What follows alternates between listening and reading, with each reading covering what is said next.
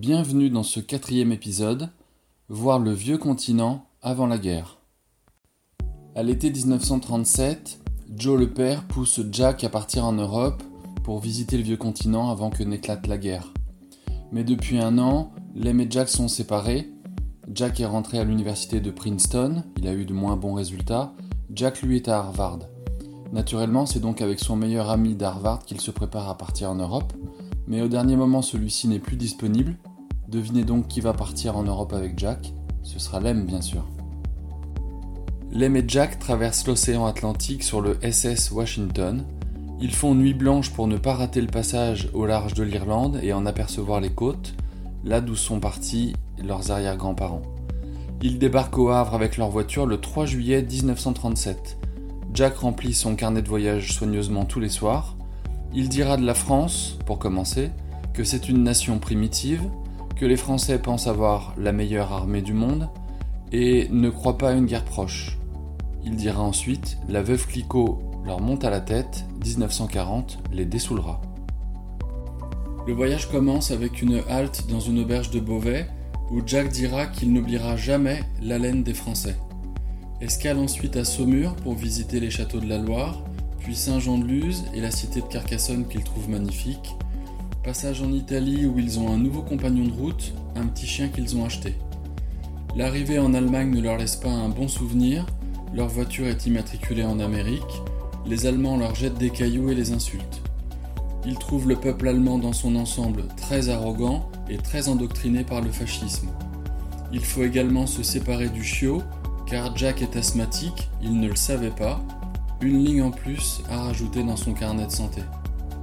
Moscou sera qualifié de lugubre par Jack. En Pologne, à Varsovie, ils diront que la résistance face aux nazis est remarquable et coriace.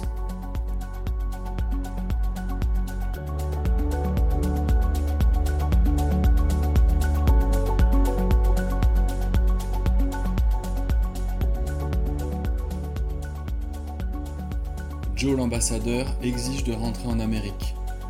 Il veut quitter Londres où il s'est aperçu que Roosevelt le court-circuite en permanence. Kennedy n'est pas informé des sujets importants et il déteste Churchill, le nouveau Premier ministre. Il préférait de loin Chamberlain, qui désormais est un vieillard agonisant, marqué à jamais du sceau de la conciliation avec Hitler. Joe fait courir la rumeur que s'il n'est pas rappelé par le président dans les prochains jours, il a pris toutes ses dispositions pour faire fuiter dans la presse la façon dont Roosevelt gère certaines affaires. Il fait chanter le président. FDR est furieux, malgré tout, il est contraint de le faire rentrer aux États-Unis et met tout en place pour l'empêcher de parler à la presse à son arrivée. Il lui ordonne de venir directement à la Maison Blanche pour un dîner avec Rose. Dîner de saucisses et d'œufs brouillés, un pique-nique à la Maison Blanche. Joe est humilié et menace d'appeler à voter républicain en public.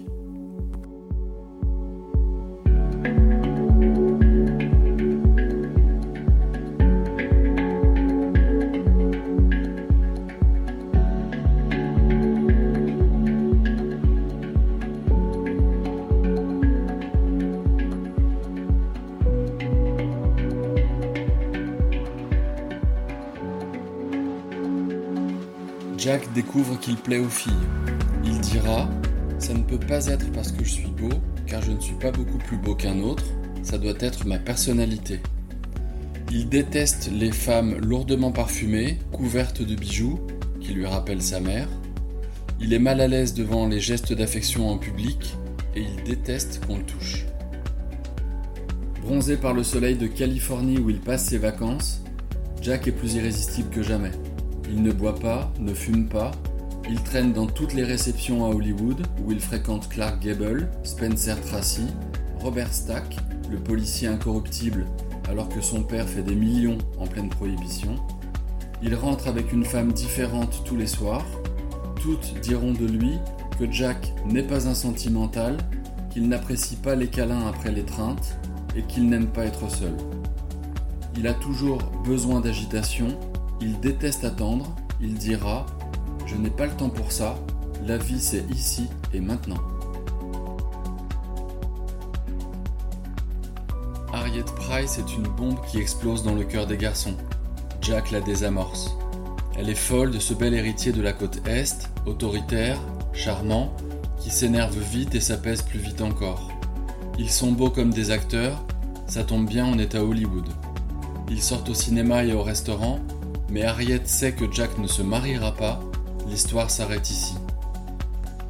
À l'université de Stanford, parmi ses camarades républicains pour la plupart, Jack irrite avec son soutien à Roosevelt et ses prises de position, à l'opposé de celles de son père, sur le rôle que l'Amérique doit jouer dans la guerre qui dévaste l'Europe depuis un an. Comme à chaque fois où il est malade, Jack part se refaire une santé dans un ranch de l'Arizona. Il en profite pour écrire à Lem. Cher fatigué de naissance, un bon coup de pied au cul te ferait un bien immense parce que je vois bien que tu n'as rien fichu cette année à Princeton en tout cas rien d'autre que de passer ton temps dans la chambre de Sandy. Si je continue à te fréquenter, Billings, je finirai par me faire déshériter.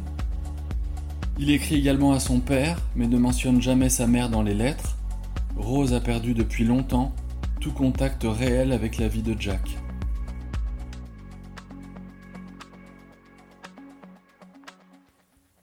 De retour à Yannisport, Jack se fait mal au dos en servant au tennis s'asseoir et se lever devient difficile. Depuis longtemps déjà, il ne peut pas conduire plus d'une heure sans s'arrêter. Il dort sur une planche de bois par tranche de deux heures et doit ensuite se lever pour marcher et soulager son dos. Toutes les nuits, il marche, il réfléchit. En permanence, il a mal au dos, à l'estomac, aux parties génitales. Son corps de 23 ans est un bloc de douleur.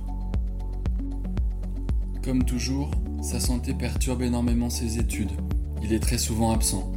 Il quitte l'université de Princeton après seulement six semaines car il est à nouveau hospitalisé. Mais au sein de l'université, comme des années plus tard, lorsqu'il aura des responsabilités politiques, une autre rumeur circule. Jack se serait marié, secrètement, et son père, qui désapprouve et a le bras long, aurait fait disparaître les différents documents, les preuves de ce mariage. Il aurait fait annuler ce mariage. Cette rumeur, ressortie des années plus tard, quand Jack sera président, est fausse. De retour à l'université de Harvard pour sa deuxième année, Jack choisit de lui-même d'étudier la politique. Contrairement à ce qu'on dira bien des années plus tard, quand il aura des responsabilités, il n'a pas toujours été contraint et forcé par son père. Il est devenu un beau jeune homme qui enchaîne les aventures. S'il est dénué de tout romantisme politique, il est plus pragmatique encore dans sa course au plaisir. Cette ruée vers les filles lui permet sûrement d'oublier un peu les misères de son corps. Il a mal à l'estomac en permanence, il tousse tout le temps, ses douleurs au dos sont insupportables, il avale tous les jours un grand nombre de médicaments, mais rien ne change. Joe l'ambassadeur quitte tous les soirs Londres pour trouver refuge dans une villa qu'il loue à 40 km de la capitale et fuir les bombardements allemands ce qui lui vaut le mépris de ceux qui savent. Après trois ans à Harvard, Jack écrit son mémoire d'études, préfacé par Henry Luce, le célèbre et influent fondateur des magazines Time et Life. Pour booster les ventes, Joe en achète des milliers d'exemplaires qu'il cache dans les sous-sols de Yannisport. Cette thèse sur le retard de l'Angleterre pour réagir, se réarmer et rentrer en guerre contre l'Allemagne sera salué par la plupart de ses professeurs d'université pour les capacités d'analyse et de réflexion de Jack. De retour en France où la famille Kennedy va passer quelques vacances sur la côte d'Azur, à l'hôtel Eden Rock du Cap d'Antibes ou au domaine de Beaumont sur les collines niçoises, Jack est à Paris et loue une voiture avec un ami. Il traverse la France. Comme d'habitude, Jack conduit vite, trop vite, freine au dernier moment, la voiture quitte la route, elle fait un tonneau, termine sur le toit.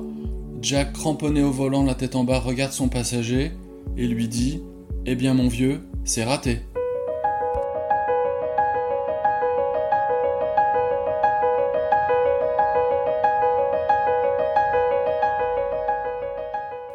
Vite et fort, intensément, Jack prend conscience que ses ennuis de santé seront durables.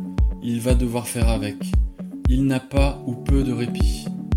Il en prend le contre-pied avec cette intensité de vie en toutes circonstances. Il en tirera une impatience de tous les instants. Il est curieux de tout, mais peut s'ennuyer dès la deuxième minute avec un interlocuteur qui se perd en bavardage inutile. Les différents voyages en Europe lui permettent de s'ouvrir sur le monde dans une période où la guerre s'annonce. Il gardera de ses périples un vif intérêt pour la politique étrangère lorsqu'il sera aux responsabilités. Il affirme sa personnalité et ses convictions en tenant des positions contraires à celles de son père, alors ambassadeur, sur ce qui doit être fait par l'Amérique avec une partie de l'Europe en guerre depuis deux ans. Conscient sans vraiment savoir pourquoi il a tant de succès auprès des femmes, il veut vivre et profiter. Le 7 décembre 41 en décidera autrement. À bientôt.